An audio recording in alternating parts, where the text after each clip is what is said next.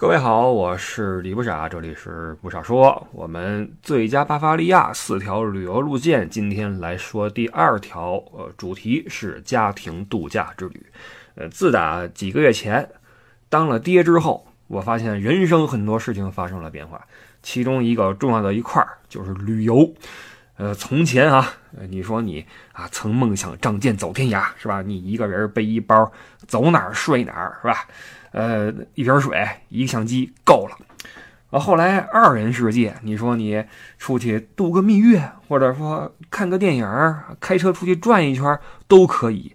有娃之后，旅游这个概念彻底改变！你再也没有单身什么潇洒二人世界没有了，至少是一家三口，你得带上娃嘛，而且很可能再叫上一个爷爷奶奶，呃，一家是三代啊，n 口人一块儿出行。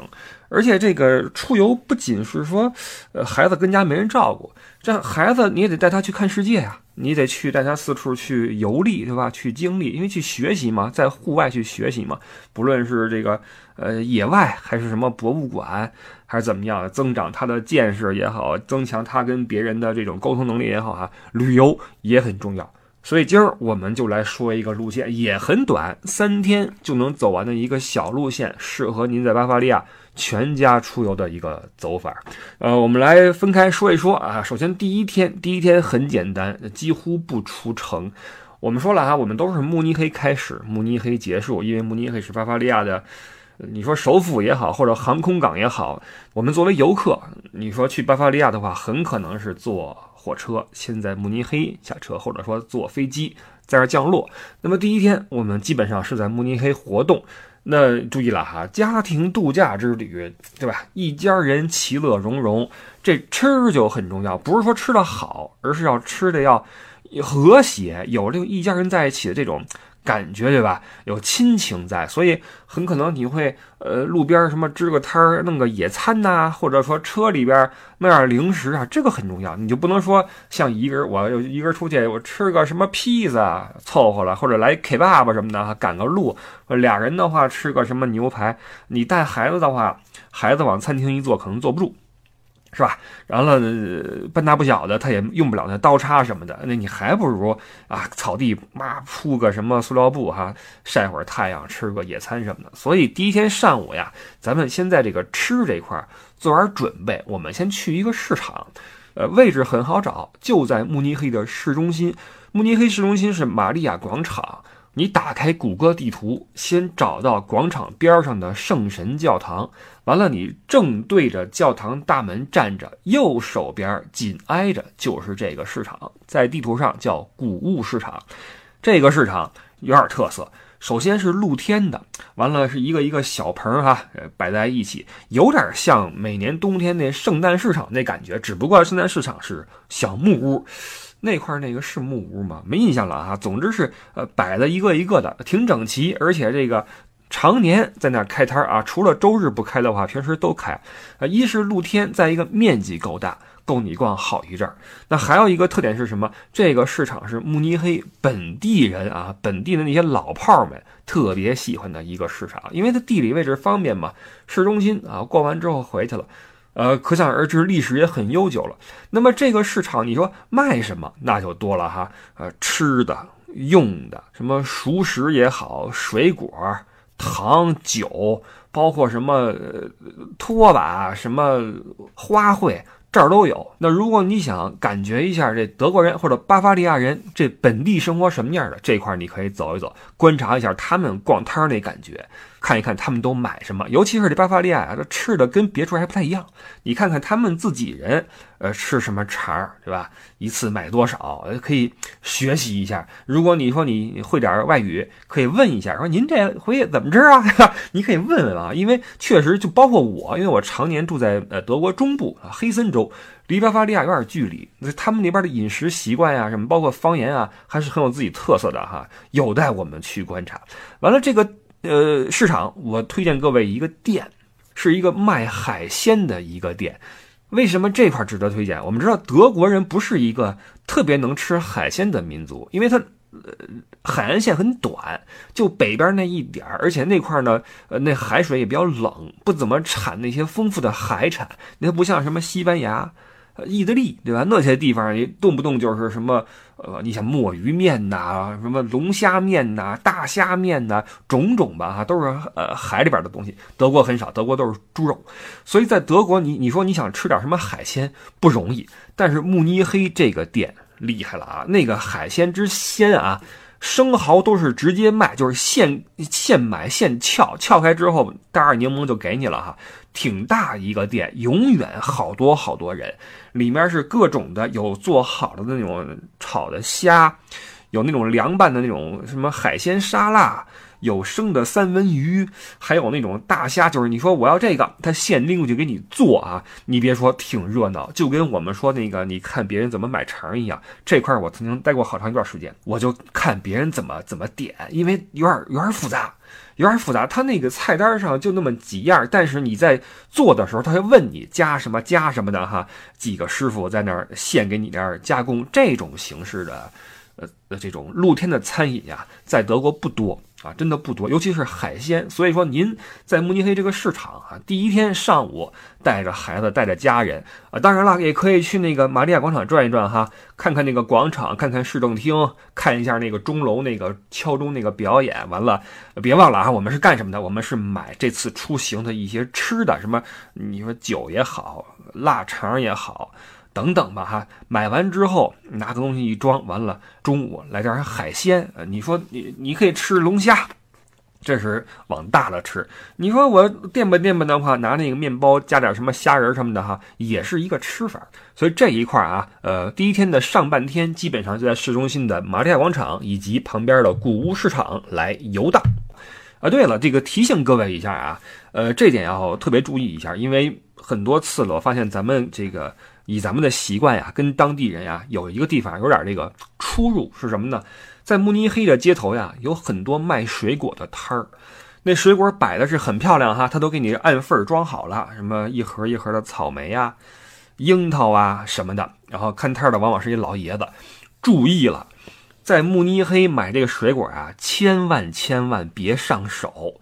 他们特别忌讳这个，我不知道为什么啊。就是这买水果跟菜，对于我们国人来说，我得挑啊，对吧？你给我一口袋，我我往里边捡吧点儿，我我我看看这是不是新鲜的？这是咱们一个习惯，他们不行，他们认为，哎，我都给你洗好了，摆好盘了，放好了，你要什么跟我说，我给你拿，好吧？按份给钱，我给你拿，你可千万别上手，你上手以慕尼黑人的这个。嘿，我跟你说啊，有点这个有点问题，所以我劝您啊，要哪个您一指，你说我要这个啊，他就给你端过去哈，完收钱走人啊，一个小提醒啊。完了，呃，吃完中午饭，下午准备出城啊，我们就正式出发了。第一个目的地，慕尼黑西北边安联体育场。这个体育场是赫赫有名啊，就是不管你是不是球迷吧，你基本都听过。包括你看一些巴伐利亚的旅游节目或者慕尼黑的城市介绍，这也是一个点儿。呃，如果你是球迷的话，那更了不得了，你对这个体育场一定如数家珍啊。举办过什么比赛，完了，呃，颁过什么奖杯，谁在这块儿有过什么经典进球等等的哈，这都是对于球迷来说，这是一个圣地。那像我个人啊，我我是属于看热闹，对吧？这个赶上大赛了看一看。平时德甲我也不看，但是这个体育场我是去过好几次，而且哈，我是特别推荐您，呃，去看一看。就是逛完这个体育场啊，我有一个感慨，就是这个所谓的伟大的俱乐部啊，真的是，呃，要花很多心思在自己的这个，呃，运营上。这个运营就包括，比如说球员买卖啊，你的成绩啊，跟球迷的互动。包括你对你球队的这文化的这个建设，你比如说你球队的历史怎么去展现，你过去的这些奖杯们怎么去摆放，然后你怎么给外界展示你这个球队过去的辉煌，这都是一个需要花心思的事情，而所有的这些成果。在哪儿展现呢？就在这个集大成的这个场所，就是体育场去展现。所以，一个体育场，尤其是对于一个嗯这种成功的豪门俱乐部来说，它就不仅仅是一个竞技场了，它还是一个博物馆，是一个展览厅，它是一个向外对外的一个窗口。不仅给你提供比赛，还告诉你我们这个球会有多么的伟大。那作为这个世界豪门。俱乐部之一啊，拜仁慕尼黑拥有着这么一座世界顶级的体育场，它的交通就很方便了。呃，不论你是开车也好，呃，坐这个快轨也好啊，都可以直接到达。体育场很有特色啊，这个白色的一个。一圈儿啊，完了，它像那个气囊，一个一个泡泡组成的那么一个大气囊的这么一个东西，呃，实际上也确实如此。它外边是一层气垫，完了里边有那种 LED 灯，晚上的话还能通过这个来做一些渐变色，那么就可以根据呃球场的这个比赛，呃，包括事件来改变这个球场的颜色，是是红色呀，还是德国国旗色呀，还是蓝色呀什么的，可以去改。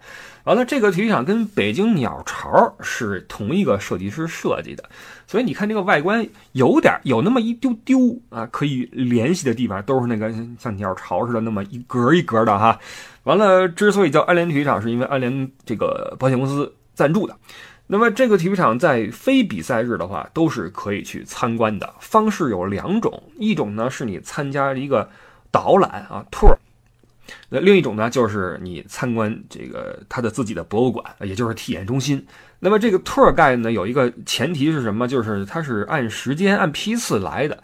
呃，你必须要跟另外的，比如说二三十个人一起，然后有一个人带领，带领你去体育馆里边走一圈。但是这个走的是真深啊，特别好玩。呃，不仅是去场地、去呃观众席，更是可以进入。拜仁慕尼黑的更衣室啊，这个对于球迷来说是一个特别好的一个体验，因为你能够跟自己心中的那个偶像，呃，跨时空的这么接触一下。你能够看到，比如说这块坐的是谁，那块坐的是谁，是吧？呃，我记得有一次我去的时候，啊，一圈更衣室，因为他每一个球员的那个座椅呀，呃，顶上都有自己的照片，那就告诉你这块是谁坐的。那么那次我去哈。呃，一圈什么施万施泰格呀，呃，诺埃尔呀，都是各种的球星了。但是有一个地方缺一张照片儿。完了，那个导览那个讲解员说，哈，这块呢是球星罗本的。那个他的照片，但是在这个赛季他离开了慕尼黑之后，他就带走了。罗本那一年是从拜仁慕尼黑退役啊，那么作为自己的一个念想吧，把这个照片摘了下来，自己给带走了。可想而知，这个呃球员对这个地方还是有感情的。然后这个 tour guide 需要你有一点一丁点的这个语言能力，因为他会用英语或者德语来给你解说嘛。你可以选啊，你可以选择我是英语的 tour 还是德语的 tour。那么，如果你能听懂的话，会听到一些更衣室的里边的一些的故事啊，谁跟谁是被强行分开不坐一起的，因为这两个人在一起的话，就总是在打闹啊，就教练就不喜欢啊，就跟咱们上课似的啊，这帮球员也是也是孩子，实际上谁跟谁，你们俩不能坐一块儿啊，你坐那角去啊，你队长坐我边上啊，都是都是这种故事，挺好玩的。完了，除了这个更衣室，还有赛后的新闻发布室。等等吧，就是把球赛啊从头到尾的那么一个流程给你讲一遍。那么你是不是球迷，去听一趟都会觉得很有意思。然后同时感慨这个，这足球发达的国家呀，确实是把这个足球弄成了一个文化。这个你不服不行，差距还是存在的啊。呃，如果说你你不想走这个 tour 啊，就因为它是要等嘛，要集合，然后一起去游览。你说我想自己去看一看，那么你就去看博物馆，也就是体验中心。那这博物馆就介绍的更更怎么说？呃，铺陈和摆设就更详尽一些了。因为你去那个 tour 的话，看的是实景。你看他们赛后那个，呃，泡澡那池子啊，什么发布会的那个椅子什么的哈，给你讲当时这块做了什么记者，这块谁提了什么问题，都是这些东西。但是你去博物馆的话，厉害了啊，就是一个拜仁的呃辉煌历史的这么一个展出啊，在这儿你能看到拜仁慕尼黑这个球队的详尽的历史啊，呃，曾经拿到的德甲的这个奖杯。欧冠奖杯，然后第一面这个队旗啊，第一张门票，各种的声光影去配合给你去去展示。完了，比较震撼的是里边有一个环状的一个荣誉之路，这儿你能看见一个半人名人堂啊。迄今为止，一共有十八位啊名宿入住啊，包括贝肯鲍尔啊、拉姆如果你是球迷的话，这块你一定要来。呃，当然了，你要是说我我赶上比赛日了，这这个我没法参观，那你就买张票去看球去嘛，对吧？体验一把热血沸腾的感觉，这才叫来过巴伐利亚啊！所以第一天我们就是上午在城里面转一转，吃个海鲜，下午去球场参观，晚上的话就还回到城里，该住哪儿还住哪儿，为了第二天出行做准备。第二天说一下啊，我们的。呃，行程是从慕尼黑出发，经过奥格斯堡，到达纽伦堡。奥格斯堡作为巴伐利亚的一个大城市，历史也很悠久。那同是这个呃有一定体量的历史名城或古城啊，慕尼黑跟奥格斯堡还是不太一样，因为慕尼黑它是它是一个州府嘛，首府嘛，它是一个标杆，难得之星嘛，它是挺独一份的。你不论是历史也好，还是它那个气派也好啊，是其他城市没法比的。但这并不意味着其他城市就不好玩了。呃，奥格斯堡我们上次说过一个福格莱啊，那个福格尔建的一个。利在千秋的一个年租金零点八八欧元的呃给穷人的福利别墅，呃这个内容因为我们讲过啊，我们就先搁一边儿。呃如果说您带孩子来，说孩子可能不爱看那个这种啊有历史沉淀的玩意儿，说喜欢走一走，那也没问题啊。你去那个呃当地的旅游咨询处，他那块会有一个地图给你标好了怎么走这个城市。呃在这提醒各位一下，就是。这个本地人的旅游呢，他对这个细节的挖掘还是很在意的。他会，你比如说奥格斯堡，他会给你标出来二十多个景点，但实际上很多就是在我们看来就是这么一个楼或者一个雕像。是吧？你要说深挖它的故事，可能没那么多，但是这可能是欧洲人他们旅游的一个习惯啊，就是好好的看一下这城市有什么啊，看细节。但咱们的话，咱们国人看咱们这国内中国的这个各种的是吧，名山大川呀什么的，那很多。所以我们到欧洲这些城市，我们会觉得第一城市很小，第二。并不是所有的这个楼啊，我们都有兴趣，所以说没关系哈。呃，您拿份地图，然后顺着那个箭头啊走一圈，好看的就照照相，没意思的就略过。因为奥格斯堡那么值得流连忘返的地方并不是那么多。市中心那个广场还行，有一个奥古斯都喷泉。这个喷泉说一下啊，奥格斯堡是一个喷泉之城，就是好多好多个喷泉。呃，我们在欧洲玩，你会发现很多城市有这样的一个特点。你比如说瑞士伯尔尼也是这样，就是首先欧洲人喜欢水，尤其是当年罗马人，罗马人呃一路征服之后，你比如说像特里尔他去过，科隆他去过，法兰克福也去过，包括奥格斯堡。那么罗马人是特别喜欢泡澡，他们有这么一个一个习惯，所以走哪块都要挖一些温泉，没温泉的话就做一些喷泉。完了，再加上他们不是雕塑雕的比较不错嘛，所以弄个喷泉配一雕塑哈，就是一个景儿。你比如说在奥格斯堡市中心有一个奥古斯都喷泉，一五九四年建的，目的是这纪念奥格斯堡建成一千六百周年。完了，这个喷泉上面这个雕像就是城市的创始人罗马帝国的皇帝奥古斯都。那在这个喷泉的周围就是一个大广场啊，边上有一个市政厅，市政厅带一个很漂亮的一个大厅啊，呃，这广场上就可以坐下来喝杯咖啡啊，晒晒太阳啊，看看本地人的这个这个这个状态。完了，有的时候这广场上还会搭起一个那种临时的一个游乐设施，是那种就是好多吊着的那个椅子，然后它一转你就有一个有个链子，你在那儿飞啊，有这么个玩意儿。呃，你别说，他们本地人还挺爱玩的。您要带孩子去，也可以做一个哈，花个几欧元做一个，也挺好玩。完了，福格莱我们讲过了，我们就不说了啊。那除了这个奥古斯都喷泉边上这个广场和福格莱之外，嗯，带孩子去嘛，还有一个地儿啊，比较冷门了，我也介绍一下，就是一个呃木偶剧院。呃，我们作为外国人，对德国本地的文艺市场啊，一般不怎么敏感啊。你比如说，什么时候出个新话剧呀？什么时候哪个呃什么交响乐团来表演啊？我们基本上去去不看。但是这奥格斯堡的木偶剧院呢，还是有点历史，有点情怀。因为上世纪五十年代，这个剧院曾经做出过一系列高质量的木偶剧。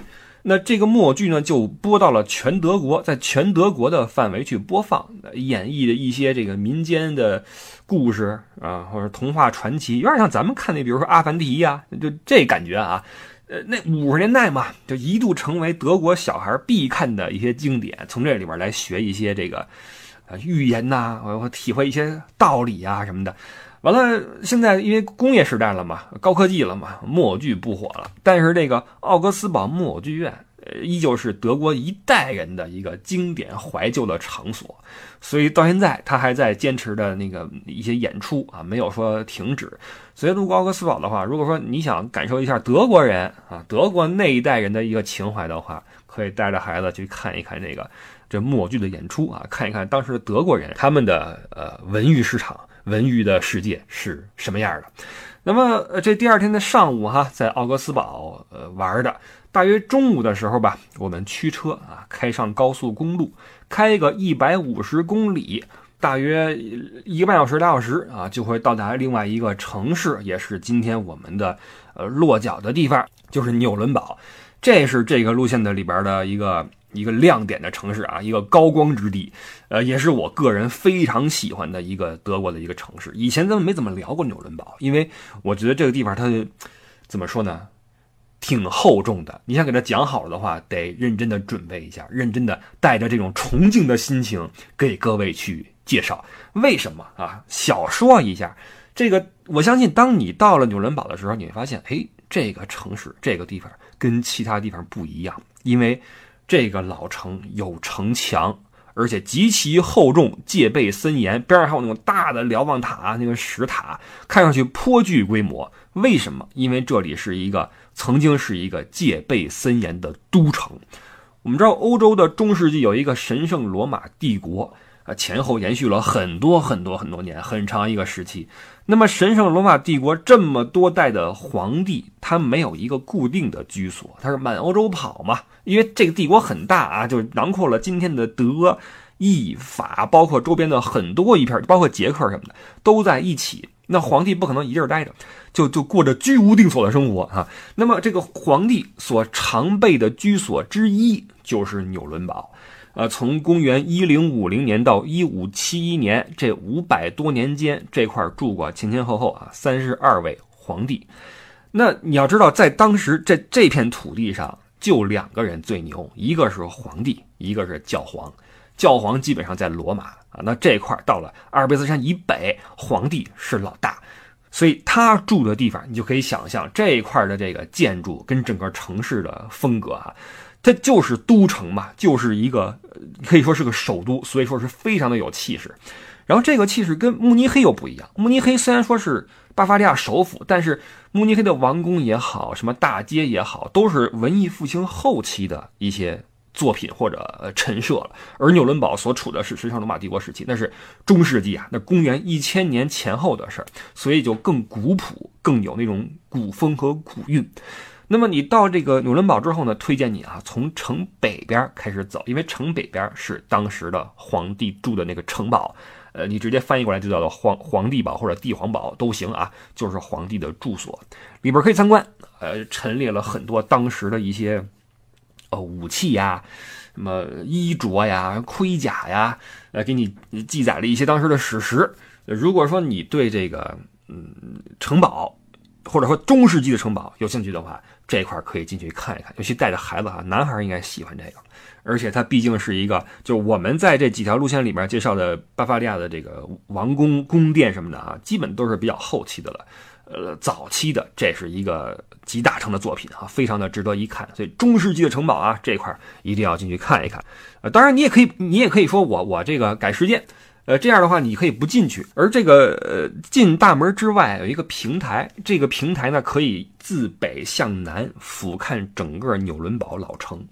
这个地方是很有感觉的，为什么呢？因为纽伦堡这个城市它老嘛。它这个屋顶啊，都是那种斜斜的那种屋顶，大的那种屋顶啊，不是小木屋啊，也不是现在的那种楼房，都是当时那种建筑。然后所有的屋顶都是红色的，那种砖红色，特漂亮，独有的一种古朴的感觉。你从这个山顶，就小山啊，小山坡，往南边去俯瞰，以当时神圣罗马帝国皇帝的视角啊，看一看啊，我的这个。王土，我这个臣民们在干什么？就是这感觉啊！这个好多个房顶啊，尤其到了冬天哈，这样下了雪，那就另外一番风味啊，这是很有意思的一个地方。完了，看完之后呢，你就顺着这个斜坡，因为它不是个坡上嘛，顺这个坡从北向南走，就一条主街啊，一路走下去就会到一个广场，这个地方就是纽伦堡市中心广场。呃，这块有一个很漂亮的喷泉。我们之前说那喷泉都是一个池子，完了上面一个雕塑啊，完了几个口喷水，但这块这不一样，这个喷泉的造型呢是一一圈啊，就是像那什么呢，像那个。你们知道哥特式的那个尖顶吧？它像一个哥特式的尖顶，然后旁边是一圈那个铁栅栏。这个尖顶呢，这一圈有很多个塑像，几层塑像，这些塑像都是当时神圣罗马帝国的那个架构了他们的世界观的这么一些雕像。你比如说七个选帝侯啊，七位先知等等的，包括人间各种的。品德的那个拟人化的化身在上面，做工很精美。完了，这个这个喷泉有一个地方你注意一下，这个外边不是有一个栅栏吗？一圈你仔细找，在上边的那个地方啊，能看到一个能够转动的活动的铜环，已经被摸得很亮很亮了啊！它能够在那上面转动。传说呀，说你够过去啊，把这个圆环转个三圈，然后在心中啊许下自己的愿望，这个愿望。就能实现，你别说挺实惠的。许愿时还得扔钱，这不扔钱啊？这你你就转一转啊，许个愿就能应验，这挺实惠啊。然后你能看到很多慕名而来的游客呀，到这块先照照相。欣赏一下那个上面那些小人什么的，完了上去嘣嘣嘣一转哈，然后笑呵呵的下来了啊，就是实现不实现，图个好玩啊，图个好彩头啊，建议各位也去试一下。那当然了，这个这是广场的一角，那另外一边就是一个大教堂，很漂亮啊。呃，这个教堂跟黄金诏书有很多关系，但是时间有限，我们先不讲了啊。这个。很多细节呀，留在以后我亲自带您玩的时候，我再给您聊，好吧？要不然以后我没得说了。然后这个广场啊，也有很多那个摊位，卖一些那个新鲜水果什么的。从慕尼黑出来，您说我那个啊，这个吃完了，这块可以补一点啊，也都很新鲜。完了，纽伦堡为什么我说是高光的一个城市呢？这块还有一个地方非常推荐去，尤其带孩子，就是玩具博物馆。这一说玩具呀，我们现在一想玩具是什么，都是那些电动的玩意儿啊，什么无人机啊，这个遥控汽车，什么小手枪啊，什么娃娃。但是在这个玩具博物馆啊，它所展出的玩具跟我们现在脑海中出现的这些不甚相同。这个博物馆的这个玩具呢，呃，是一个，它是一个大的一个一个玩具的概念，而且比较的有年头了。它展出的不是什么现代玩具，而是德国这个国家啊，从近代开始到现如今，或者说到上世纪七八十年代吧，这一波这个时期内孩子们玩的那些东西。你比如说，就包括我小时候也玩过一些哈，什么积木、插片儿。包括那种用螺丝和改锥组组组起来的那种那种玩意儿哈，就是非常考验你的动手能力和那个想象力的这些东西哈，这个很有意思。其实现在很多孩子玩的东西啊，它是炫，但是不怎么培养动脑的习惯。这玩具博物馆我没记错的话，一共有四五层楼。展品非常多啊，它分时期来给你展出。那你能看到当时德国小孩玩的一些很古朴的一些玩具啊，就类似于咱们那个什么滚铁环呀什么的啊，都有展出。我印象很深刻的是有一个微缩玩具厅，就是我自己起的名儿啊。它那里边展出的是那种按比例缩小的那种玩具模型，我那做的是太细致了。它是把那些房屋啊给你做成一个剖面，然后把里边的所有的家具和人。什么吊灯什么的，全都给你还原啊！从里到外是一个非常细致的一个一个玩意儿，差不多一像当年的一个那种小电视机那么大吧啊！其实不小，但是你想把一个 house 微缩到这个比例，然后做的极其的精细，这个是特别有看头的。这块你能看好长好长时间，觉得这边玩这个玩具玩的是真细致。然后这个博物馆还有一个女孩，可能。啊，或者说值得一看的，呃，是一个品牌，S T E I F F，Stiff。说这个牌子可能很多人不知道，但是说这个牌子旗下的一个产品，那就没有人不知道，就是泰迪熊。注意了啊，泰迪熊，泰迪不是一个品牌，泰迪熊是德国品牌 Stiff 下面的一个产品。这里边有个小故事啊，是十九世纪末期，一八八零年的时候，德国有一位叫史泰夫的女士啊，注册了自己的这个公司，专门生产这个毛绒玩具。实际上在这之前还有一些这个身残志坚的小故事啊，先不提了。呃，总之这些玩具都是他自己设计和手工制造的。那么在这些玩具当中啊，就有这么一个产品，是一个布熊。这个熊也没有名字，只有一个代号叫 PB 五十五。那这个熊就跟其他很多这样的玩具一起呢，出口到了美国，跟当时的美国总统罗斯福产生了一点联系。有一个说法是，罗斯福手里边有这么一只小熊，而他的秘书把这只熊送给了罗斯福的闺女。那因为罗斯福有一个外号叫 Teddy，所以这个熊在美国就被称为 Teddy Bear 啊，泰迪熊。有了这个名字之后，也不知道是因为这名字呀，还是说这熊就可爱啊。总之，Teddy Bear 一炮打红啊，然后杀回了德国的这个境内。所以各位知道了啊，泰迪熊来自 s t y f 这个品牌，而这个 s t y f 早期生产的各种类型的布娃娃什么的啊，在这个玩具博物馆都能看到，所以这个也是一个亮点。所以这个博物馆虽然叫玩具博物馆啊，它的可看性是远远大于可玩性的。你不要千万不要觉得说玩具博物馆那是不是很好玩？我进去是不是好多游戏？没有啊，真的没有。这个是一个值得你仔细去观察的这么一个地方。当然了，小孩也不不怕无聊。顶楼是一个放着好多种益智类游戏的这么一个空间，是给孩子准备的。你随时可以带孩子上去去玩，或者把它撂那块，你在底下看，孩子跟上面玩都可以啊。所以这是一个特别适合全家出游所探访的博物馆。但是你要说有什么缺点的话，我觉得有一个，就这玩具博物馆呀，它做的实在是太，呃，怎么说呢？太实在了还是怎么着？就是它周边开发的特别不好，因为在我们来说，带孩子去个玩具博物馆，临走买个玩具呗，没有啊？就你说我买个纪念品，买个玩具，没有，它几乎没有开发任何周边产品，顶多就买个什么书签儿，买根笔，这可以哈，它没有玩具卖。你怎么说呢？这个这德国人太实在了哈，只能说啊，这是一个挺挺挺遗憾的地方。完了，这个纽伦堡除了这个皇帝城堡、那个喷泉和大教堂，包括玩具博物馆，还有比如说女士啊，妈妈去了干什么？可以逛街呀。你沿着这条街哈，我们不是从北向南走嘛？再继续走就能到它的。你过一条小河啊，佩格尼斯河。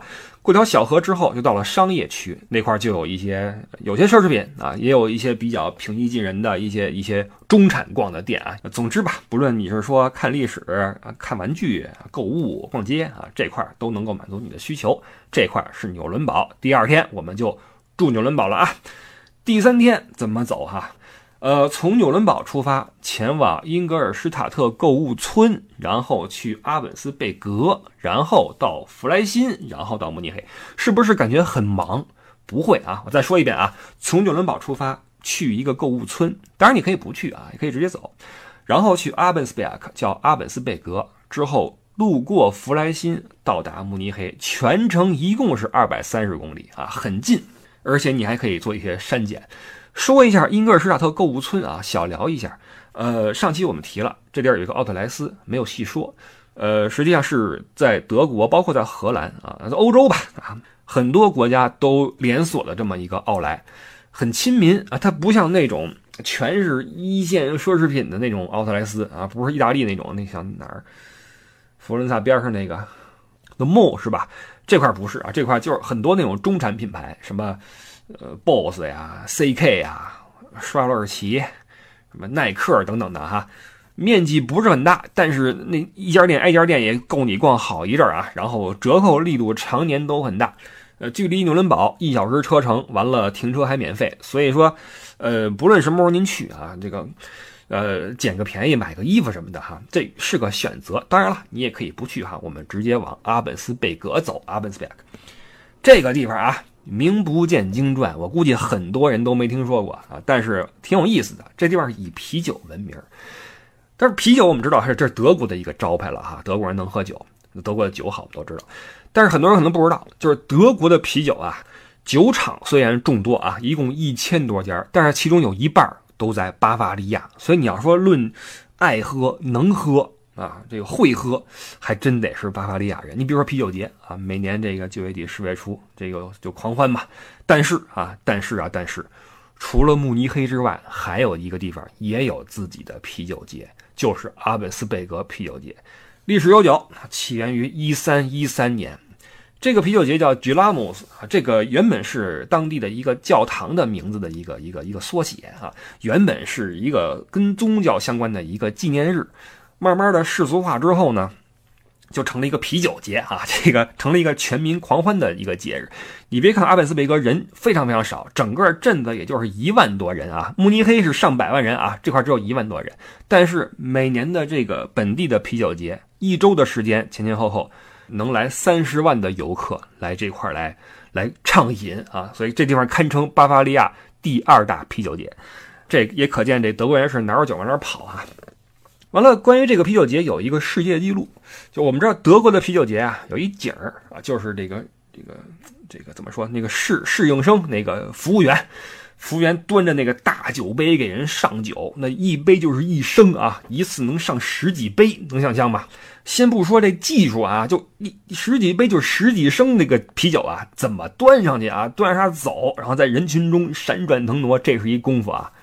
因为啤酒节它人多嘛，你作为侍应生你很忙很累，所以你一定是尽可能的一次把它给它上到位啊。所以谁能一次运得更多，就成了一个这个服务员们比拼的一个本事。于是，在二零一七年，在这个啤酒节上，有一位跑堂啊，叫 Oliver，Oliver 先生是一举打破了此前由自己保持的一次端二十四杯啤酒的世界纪录，世界纪录啊。这一回是一次端着二十九杯啤酒走了四十米。这二十九杯，你要知道，一杯这个一升的杯子，咱就没有酒，不什么都不装，二十九个空杯子，你手拿过去都是个本事啊！这还装满了酒，你想想啊，呃，其实这奥利弗原本是端了三十一杯啊，走一半再涨杯，到最后二十九杯，于是世界纪录停止在了二十九杯啊，他自己保持的这么一个记录，不服可以去挑战一下。呃，但是当然了，这个这个啤酒节很难赶上啊，它每年只有那么一段时间，所以这个我们知道就好。但是呢，这个小镇里边为什么要去这块啊？不是说让你去啤酒节，而是这块有一个非常著名的景观塔，叫库奇堡塔。这库奇堡是本地的一个酿酒厂，然后这个塔呢是由欧洲啊大名鼎鼎的奥地利艺术家白水先生设计建造的，非常具有观赏性。呃，颇有几分童话世界的感觉，你一看就不像是这个世俗世界的建筑啊。塔高三十五米，顶儿是一个呃十二吨重的十米直径的一个金球，完塔身是大量的用陶瓷制品的一个一个呃贴出来的这么一个很奇幻的图案的这么一个外壳。完了，这塔里边呢是跟这个本地的酒文化相关的一个收藏馆。摆了这个成百上千的这个各种的酒杯，完了你去看这块也跟那个那哪儿就是安联体育场一样，它是一个 tour 啊，你等一个 tour，然后有人带你一起进去，给你讲各种的酿酒知识啊，然后带你走一圈，爬爬这个塔，挺好玩的一个事儿。那么这一天我们早上起来是从纽伦堡出来啊，前往英格尔施塔特。在购物村，如果说你逛了两三个小时的话，就在阿本斯贝格找地儿吃个饭。如果说你来的早，阿本斯贝格你逛完了啊，小镇很小嘛，那么你就可以驱车前往弗莱辛啊，叫弗莱辛的这么一个地方。这块就离慕尼黑很近了啊，就是一共就四五十公里了。这个地方就有点像我们上个路线说的最后那个达豪，就是它本地有一些东西，但是不是那么的著名。但是如果说你时间富裕啊，又有这个雅兴。那不妨踩一脚来逛一逛，呃，这块呃特别的地方不多，景色还可以啊，那种户外景色还可以，有两个山啊，一个是有一个教堂所在的一个教堂山，另外一个叫万恩施泰凡，中文名字怎么翻？这个魏恩史蒂芬啊山啊，这山也不高，上面又是一个酿酒坊，呃，据记载是世界上最古老的一个酿酒坊，呃，最早是在七六八年，公元七六八年开始酿酒的。你看，说来说去，咱们这一圈哈，就是又是足球，又又是酒，没办法啊，巴伐利亚人太爱喝了，而且他这个跟酒相关的地方，确实是好多地方值得一看。呃，当然了，咱别喝多啊，毕竟还要开车，因为从这块回慕尼黑就剩最后的四十公里了。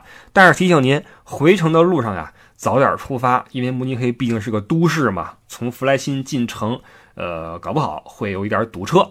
所以这个就是我们第三天的行程啊，慕尼黑出发，慕尼黑返回结束，一个为期三天的家庭度假之旅就宣告完毕。当然了，你也可以说我这个三天玩不够啊，孩子不乐意，太快了，我四天再回家也没问题。你在阿本斯贝格多安排一晚，因为这地儿除了那个塔之外呢，还有一个飞禽公园，可以带孩子去参观一下，看看这个小飞禽、小走兽什么的啊，挺精致的。呃，但是你在欧洲这边啊，你去什么动物园也好，植物园也好，期待值哈调整一下。因为咱们都跟国内逛过什么北京动物园什么上海什么动物园什么海洋馆啊，你逛过这些之后呀，你会觉得这欧洲的几乎所有的动物园都很小，虽然很精致，但是体量很小。没办法，这是跟城市的那个规模相关的。你看，我去过柏林的、法兰克福的、斯图加特的，呃，那是植物园，包括什么莱比锡的，各种动物园都去过啊。就柏林那个好像还行，我记得还挺大。其余的全不行，这你要调整一下期待值啊！不是说不好，但是规模没那么大。呃，这样的话，你在阿本斯贝格可以多住一晚，然后第四天啊，再慢慢的返回慕尼黑。中间路过弗莱辛的话，呃，看一看那个啤酒厂，或者说在镇子里面逛一逛哈，都是一个走法。那毕竟嘛，带着孩子哈，确实是没有必要那么紧张。所以这个行程啊，三天或四天怎么玩您自己决定。这就是我们这个家庭度假之旅。完了，为了更好的去展现这个路线，我们在视频号上，我们在公众号上都有同步的一些更新。呃，微信视频号叫李不傻，公众号叫不傻说，包括在新浪微博艾特李不傻上面也能够看到这个路线的一些文字版的介绍。好吧，第二条路线就说这么多，然后还有两条路线，我们在下两个周日跟各位见面。感谢您的收听，我是李不傻，我们下周再见，拜拜。